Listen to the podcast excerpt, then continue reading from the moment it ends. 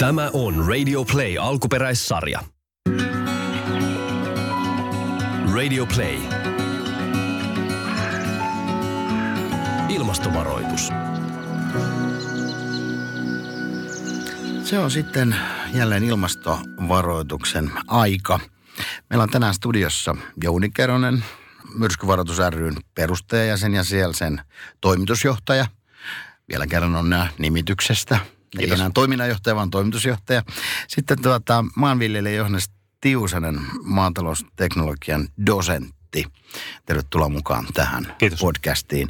Ja ää, Saara Kankaarinta, joka, Saara, sä oot aika, aika monessa mukana. Missä kaikissa? BSAG eli Baltic Sea Action Group säätiön hallituksen puheenjohtaja ja perustaja. Sitten mä oon Kvidian koettilan omistajamieheni kanssa. Sitten me ollaan perustettu kaksi yritystä, regeneratiivisen maatalouden Soil Food, jonka tosiaan perustaja ja hallituksen jäsen on. Ja samaten Q Power, joka kehittää uusiutuvan energian varastointia. Sen perustaja ja hallituksen jäsen olen.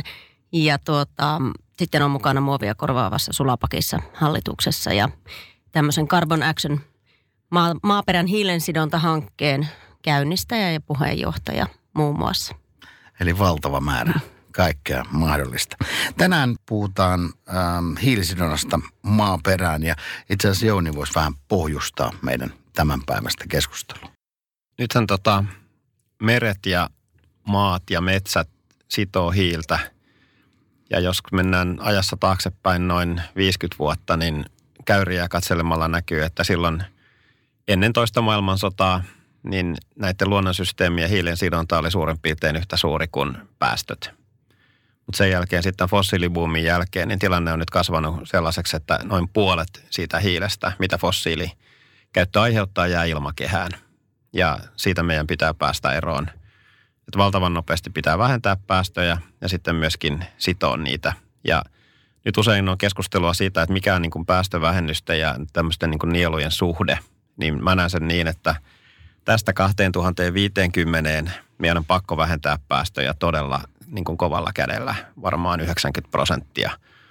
Mutta sitten meillä on liikaa hiilidioksidia ilmakehässä, niin meidän pitää ruveta sitoon sitä välittömästi. Ja ennen kaikkea tällä hiilen sidonnalla on valtavan tärkeä merkitys 2050 eteenpäin, jolloin meidän pitää repiä se ylimääräinen hiilidioksidi takaisin näihin luonnonsysteemeihin.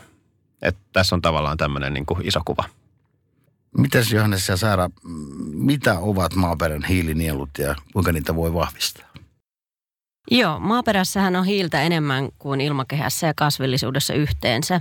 Eli se on valtava hiilinielu, jossa pienikin muutos merkitsee tosi paljon tämän ylimääräisen hiilen osalta. Ja kyllä mä katsoisin, että kunnianhimoisesti meidän on pakko lähteä yhtäaikaisesti vähentämään tosi radikaalisti päästöjä ja samanaikaisesti jo nyt vahvistamaan näitä hiilinieluja. Ja se tarkoittaa sitä, että meidän pitää palauttaa ekosysteemien toimintakyky sellaiseksi niin kuin se luontaisesti on. Eli maaperähän varastoi hiiltä, jos se toimii niin kuin sen annetaan parhaimmillaan toimia. Eli, eli tuota, kasvit yhteyttävät hiiltä ja karikehiili hajoaa. Siinä on kaksi hiilen lähdettä ja tämä hiili varastoituu maaperään sitten tämänhetkisen tiedon mukaan kuolleena mikrobimassana enimmäkseen. Eli silloin kun siellä on hyvä elämä maaperässä ja se maaperän soil food web eli eliöverkosto toimii, niin se toimii myös hiilivarastona niin pellolla kuin metsässä. Tässähän mulle se on ehkä aluksi vähän järkyttävää, mutta sit se voi ajatella myös innostavana havaintona on se, että tämähän on vuorovaikutusta maan kanssa maanviljelijän näkökulmasta. Eli, eli tämä ei toimi niin, että ma- maahan jotenkin niin kuin saadaan dumpattua sitä hiiltä ja sitten se on siellä. Että se ei ole mikään kaivoskolo, mihin se kaadetaan, vaan on tietty tasapainotila, joka tietyillä viljelykäytännöillä maaperällä on. Esimerkiksi jos sitä kovasti joka vuosi kynnetään ja kynnetään, niin saadaan haihdutettua sitä kasvimassaa sillä, että se lahoaa ja kaasuntuu ja häviää sieltä maasta. Sitten jos vähennetään muokkausta, sitä alkaa taas sitten kertyä sinne, kun kasveista nyt karkeasti puolet on maan päällä, puolet maan alla, että se juurimassa säilyy siellä maassa. Mutta se on, se on tosiaan vähän niin kuin ylipainoinen ihminen, että sitten kun se muuttaa elintapoja, niin paino hakeutuu uudelle tasolle. Sitten jos palaa vanhoihin elintapoihin, niin se hakeutuu takaisin edelliselle tasolle. Että se, mitä me voidaan tehdä, on se, että me muutetaan viljelykäytännöt semmoiseksi, että se hiilitaso, mitä, mitä kohti maa rupeaa hitaasti hakeutumaan, on huomattavasti korkeampi kuin mitä se on nykyään. Juuri näin ja sama pätee oikeastaan karkeasti metsässä ja maataloudessa, että tai pellolla. Eli mitä moni, monipuolisempi ekosysteemi siinä on päällä ja jatkuva vihreä, niin sitä paremmin se pitää sen maaperän moottorin käynnissä. Ja se on myös hyvä muistaa keskusteluissa, että maan alla on aina enemmän hiiltä kuin maan päällä, mikä usein näistä arvioista sitten unohtuu. Jonka metsissäkin suurin piirtein kaksi kolmannesta Suurin piirtein. Voi olla enemmänkin tällä boreaalisella vyöhykkeellä, mutta suurin piirtein Miten Saara, äh, Kvidian kartanossa on erinomaisia asioita vireillä, jotka voivat tar- tar- tarjota ratkaisuja ilmastonmuutoksen hillitsemisessä. Kertoisitko niistä lisää vähän, että mitä kaikkea on suunnitteilla, mitä tehdään? Kviidian pelloilla me ollaan testattu paljon näitä Carbon Action-hankkeen ö, tutkimuksia tai käynnistetty sinne. Me päästään siellä liikkeelle tosi nopeasti. Ja tuota, siellä meillä on mittauksia niin vesistöpäästöjen, maaperän mikrobiologian, kuin sitten myös pellon vaikutuksesta ilmanlaatuun ja pienhiukkasiin ja miten ne vaikuttaa sateiden syntyyn. Eli ilmassa, maaperässä ja vesistöissä mittauksia ja aika laajoja tutkimuksia. Ja tällä pyritään nimenomaan saamaan sitten numerista dataa, eli todentamaan, miten maaperän hiilivarasto muuttuu ja sitä todennusta tietenkin pyritään sitten käyttämään hyödyksi siihen, että saataisiin malli, jolla voidaan laskea maaperän hiilivaraston muutoksia ja myöhemmin kannustettua viljelijöitä niihin käytäntöihin, joista Johannes puhuu. Eli että saataisiin hiilen sidonnasta aidosti yksi päätavoite myös ruoantuotannon kanssa. Sitten meillä on Kviidiassa myös uusiutuvan energian varastointiin myöskin mikrobipohjainen menetelmä. Meillä on tuota, siellä uusiutuva energiayritys Q-Power, jossa on torronsuosta ähm, eristetty mikrobikanta, sekapopulaatio, joka tekee biometaania hiilidioksidista ja vedystä. Ja sitä me kehitetään siellä ja ollaan jo kaupallistamassa. Upeita juttuja. Miten, miten tuota noin, niin, Jouni, kun tuossa Saara sanoi siitä kannustamisesta, kannustamisesta ja muuta, miten se kannustaminen voisi onnistua? Hyvillä tuloksilla tietysti. No niin, no isoin kannusti varmaan on se, että meidän pitää ruveta maksaa hiilen sidonnasta ja saada jollakin tavalla mukaan se tällaisiin päästökaupan tyyppisiin järjestelmiin. Et sitten jos on mitattu ja verifioitu hiilen sidonta, niin sekin on rahanarvosta tavaraa. Ja mun suosikkini, suosikkilauseeni joskus sanoi Oslon pormestari, kun hän sanoi, että meidän pitää manageroida hiiltä niin kuin rahaa. Niin mun visiossa on se, että on niin kuin tiloilla tai maa- ja metsätiloilla saattaisi olla hiilitaseet ja sitten jos se tase paranee, niin siitä saa taloudellista hyötyä ja se on rahanarvosta tavaraa. Juuri näin ja mä myös sanon, me koulutetaan Carbon hankkeessa paljon viljelijöitä myös Kviidiassa.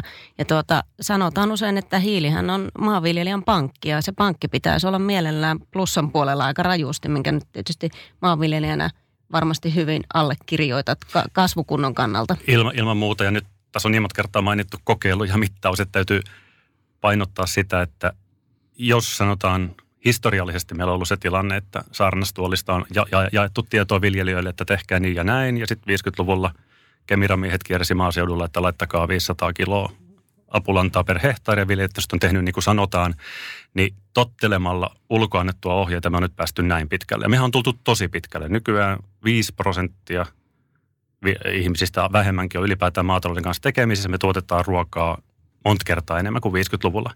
Et tuottavuuskehitys on ollut huima, mutta nyt se ei oikein niin kuin enää jatku, jos jatketaan samalla mallilla, vaan nyt täytyy ymmärtää se, että seuraava askel vaatii sen, että tunnistetaan, että jokainen pelto käyttäytyy ihan eri tavalla.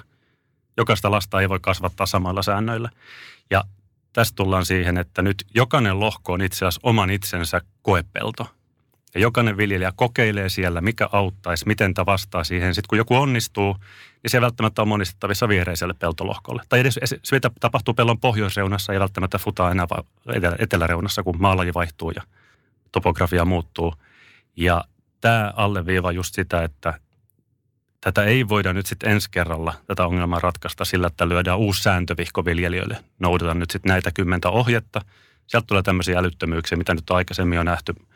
Mullakin on Kokemaan joirannalla suojakaistoja, ettei pellot tapahdu eroosiota jokeen ja mun peltoni on kallellaan joesta poispäin, mutta siellähän mä sitten hoidan suojakaista ja pelastan maailmaa. Vaan no, nyt päästään niin siihen, että mennään mittauksiin ja lohkokohtaiseen ja tämä on niin se reitti, millä päästään ihan selkeästi eteenpäin. Pellon sisällä nyt jo tiedetään, että lohko, lohkon sisällä satovaihtelu on semmoinen plus, plus miinus 50 prosenttia keskisadosta, josta seuraa, että parhaat kohdat kasvaa kolme kertaa niin paljon kuin huonoimmat kohdat.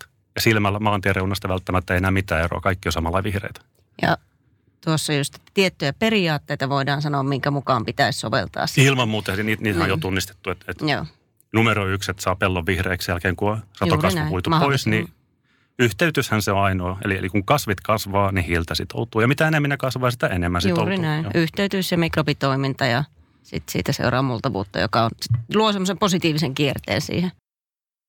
Miten, miten Johannes sitten maanviljelijöiden keskuudessa tämä kommunikaatio toimii? Kuinka paljon ö, viestejä laitetaan keskenään eteenpäin tai mi, miten näitä asioita viedään eteenpäin?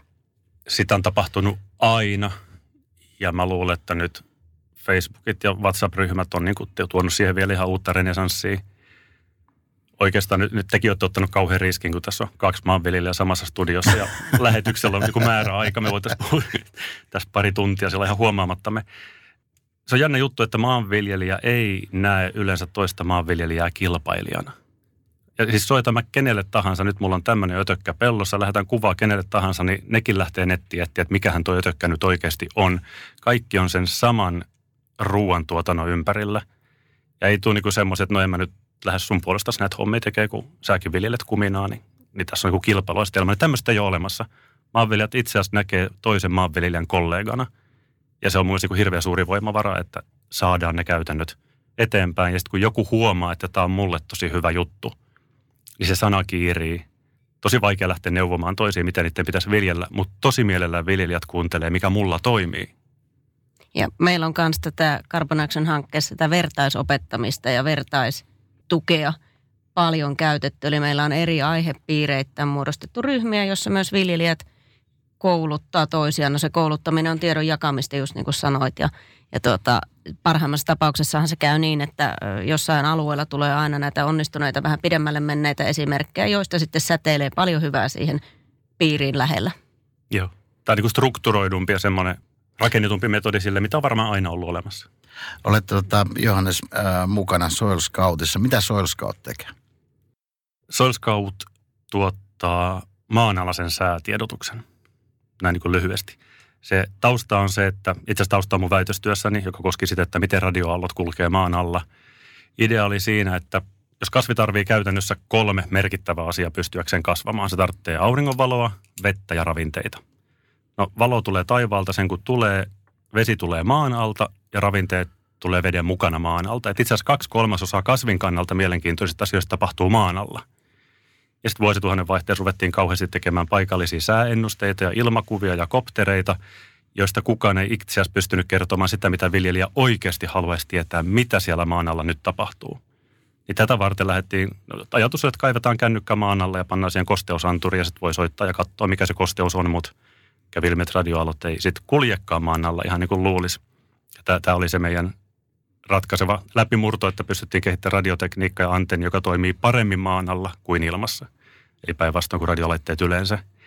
Ja siinä on yksi ainut asia ollut koko ajan mielessä, miten annetaan semmoista dataa ja semmoinen näkymä viljelijöille sinne maan alle, että ne pystyy viljelemään entistä paremmin.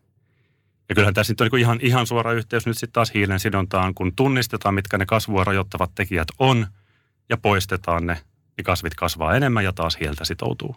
Ja tämä on tosi tärkeitä tällaiset teknologiset kehitykset.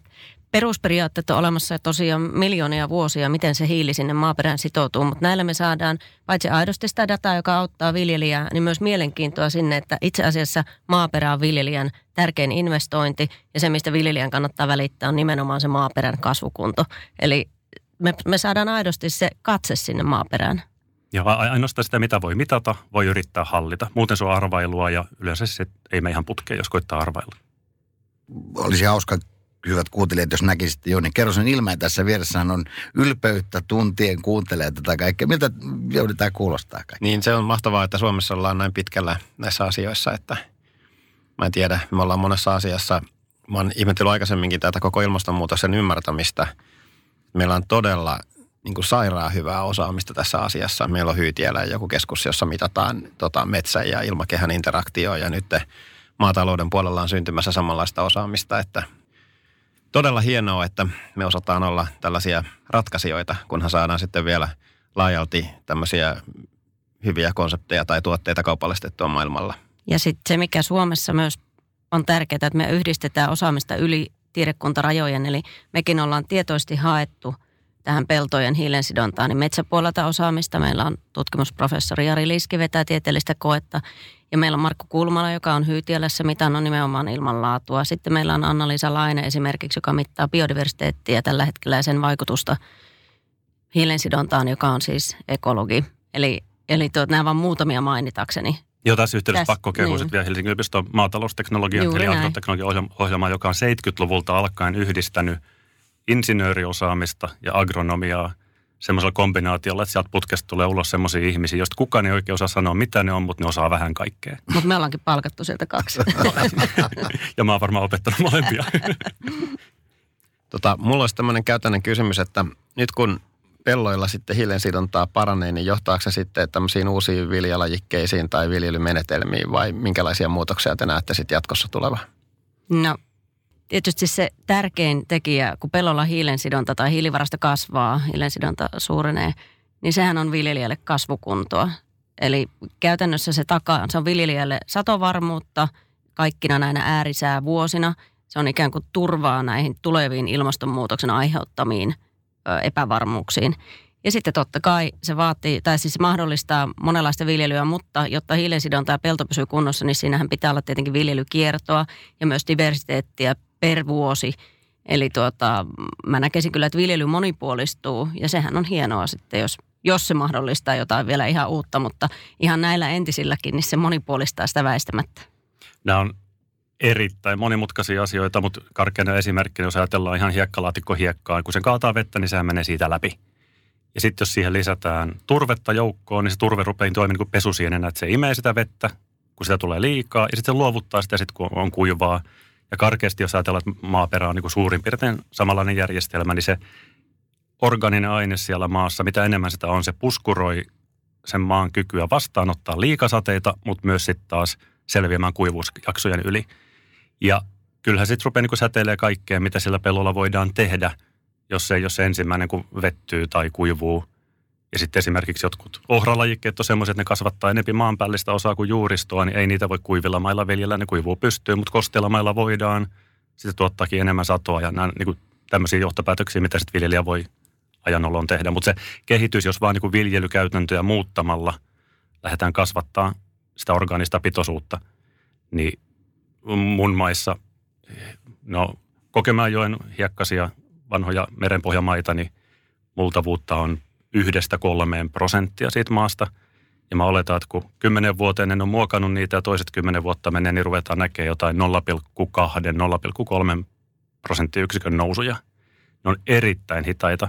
Mutta sitten kun kerrotaan se pintakerroksen ja, ja pinta-alan mukaan, niin, niin tonnejahan siitä tulee yllättävän paljon se on ihan selvää, että Suomen mailla ei ilmastonmuutosta torjuta, vaikka kaikki metsät ja pellot saataisiin hiilivarastoiksi, mutta meillä on tietysti esimerkki maailmalle. Eli maailmallakin on 5,3 miljardia hehtaaria laidunta tai peltomaata, eli enemmän kuin metsää. Ja siinä mielessä tämä Suomen, Suomen työ tässä on aika tärkeää. Ja sitten tietysti laidun, kun tuli sanottua, niin kyllähän tämä tulee varmaan muuttamaan eläinkäytäntöjäkin sillä tavalla, että me itsekin testataan tällä hetkellä rotaatiolaidunnosta, joka maailmalla on osoittautunut nopeimmaksi tavaksi, nimenomaan tähän vauhtiin viitaten, niin nopeimmaksi tavaksi lisätä maaperähiilivarastoa. Ja se on sitten täysin uudenlainen tapa hoitaa ja managerata laidunnusta. Mutta että eläimelläkin on paikkansa ekosysteemissä. Vielä viimeiseksi, niin mua kiinnostaisi tietää, paljon puhutaan tästä agroforestrista maailmalla, että kasvatetaan myöskin pelloille, istutetaan puita. Niin onko teillä tähän kommentteja? No on sillä lailla. Meillä Kviidessä taidettiin perustaa, tai oli ensimmäinen perustava seminaari tästä Suomen agroforestry-yhdistyksestä. Ja, ja tuota, se on ihan, kysy keneltä tahansa ekologilta, niin se on ihan järkeen käypää, että monimuotoisuus siinäkin toimii ja puiden, puiden aut, auttaminen siihen peltomaahan niin on itse asiassa aika lailla todettu merkittäväksi maailmalla. Et se tietenkin viljelijän kannalta on mielenkiintoista, että mitä puita on, minkälaisia puukujanteita tai muita muotoja sinne tulee, että onko ne tuottavia puita, onko ne mihin tarkoitukseen valjastettu, mutta perusperiaate on kyllä aika lailla tiedossa, että auttaa. Mulla on tähän semmoinen tosi lääkärimäinen lähestymistapa, että mikä se ongelma on, minkä se ratkaisee, niin sitten tietysti sen mukaan valitaan menetelmät. Tuulierosiahan on maailmalla ihan, ihan hirvittävä suuri ongelma ja silloin pintamaa voi lähteä tuulen mukaan, niin paljonhan puukujanteita kasvatetaan just sen takia Australiassa, keskilännessä Amerikassa. Toinen on sitten, jos on hyvin jyrkkiä peltoja, mistä tapahtuu pintaeroosiota, niin puukujanteilla voidaan pysäyttää pintavaluntaa. Mutta kyllä mä esimerkiksi on, mä oon satokartoitusta harrastanut jo useamman vuoden. Se tarkoittaa, että puimuriin pannaan sellaiset lisälaitteet, että se mittaa kuinka paljon satoa tulee mistäkin kohdasta, kun ajallaan ympäri peltoa. Niin kyllä 25 metriä etäisyydellä pellonreunassa olevista koivuista, niin siitä vaan ei jyviä tule. en, en koivukujanteita lähtisi suosittelemaan ainakaan kenellekään. Se, se ei mene kaikki ravinteet ja mehut maasta ja vilja näyttää heinältä siinä kohtaa. Joo, niin ehti tuossa sanoakin, että ollaan Suomessa jo aika pitkällä. Miten te, äh, Johannes ja Saara, miksei myös Jounikin, miten te näette, kuinka pitkällä me ollaan verrattuna, jos nyt ajatellaan vaikka muihin maihin tai no, tämmöisen globaaliin kehitykseen? Ollaanko me niin kuin edelläkävijöitä? Ei me olla. ei, ei olla, ei olla edelläkävijöitä. Me ollaan ehkä tässä systeemitaso esimerkissä aika lailla hyvin hollilla. Mä kuulun itse hiileisidonnan globaaliin neuvonantoryhmään ja siellähän, sieltähän se tavallaan tarve tuli ilmeiseksi tällaiselle systeemitason muutokselle, että miten saadaan riittävä kriittinen massa viljelijöitä, tietyt tieteelliset kysymykset työn alle ja sitten politiikan muuttaminen. Ja siihenhän me Suomessa pystytään, niin kuin me ollaan tässä Carbon Actionissa käynnistetty. Mutta tuota, hiilensidonnan varsinaiset mittaukset ja käytännöt on kyllä pidemmällä muun muassa niissä maissa, joissa se katastrofi on ollut nopeampi ja kamalampi. Eli se, missä on huo- kaikki ääriesimerkit, niin kuin vaikka Kalifornia tai Australia, niin siellä löytyy tietysti myös ehkä paras käytännön hiiliviljelyosaaminen ihan pakon edessä. Se synnyttää tuommoinen mm, tavallaan äärevämpi tilanne synnyttää nopeammin sitten sen vastavoiman. Meillä, meillä on hienoja potentiaalisia vipuvarsia. Meillä on maanviljelijöiden koulutustaso on ihan huima. Itse asiassa tämä voi tulla yllätyksiä, mutta Euroopan mittakaava esimerkiksi meidän viljelijät on yllättävän nuoria. Siis ikääntyminen on vielä paljon pahempaa monissa muissa maissa, että ne ihmettelee, että miten te olette nyt 50 pintaan saanut keskihinnan. Mutta MTK 100-vuotisjuhlassaan teki uuden strategian. Siellä mainittiin, että otetaan moderni teknologia kilpailuvaltiksi, niin sori, jos me nyt käytetään tosi paljon rahoja siihen, että maanviljelijät hankkii modernia mm. maanviljelyelektroniikkaa, niin me kurotaan kiinni takamatkaa.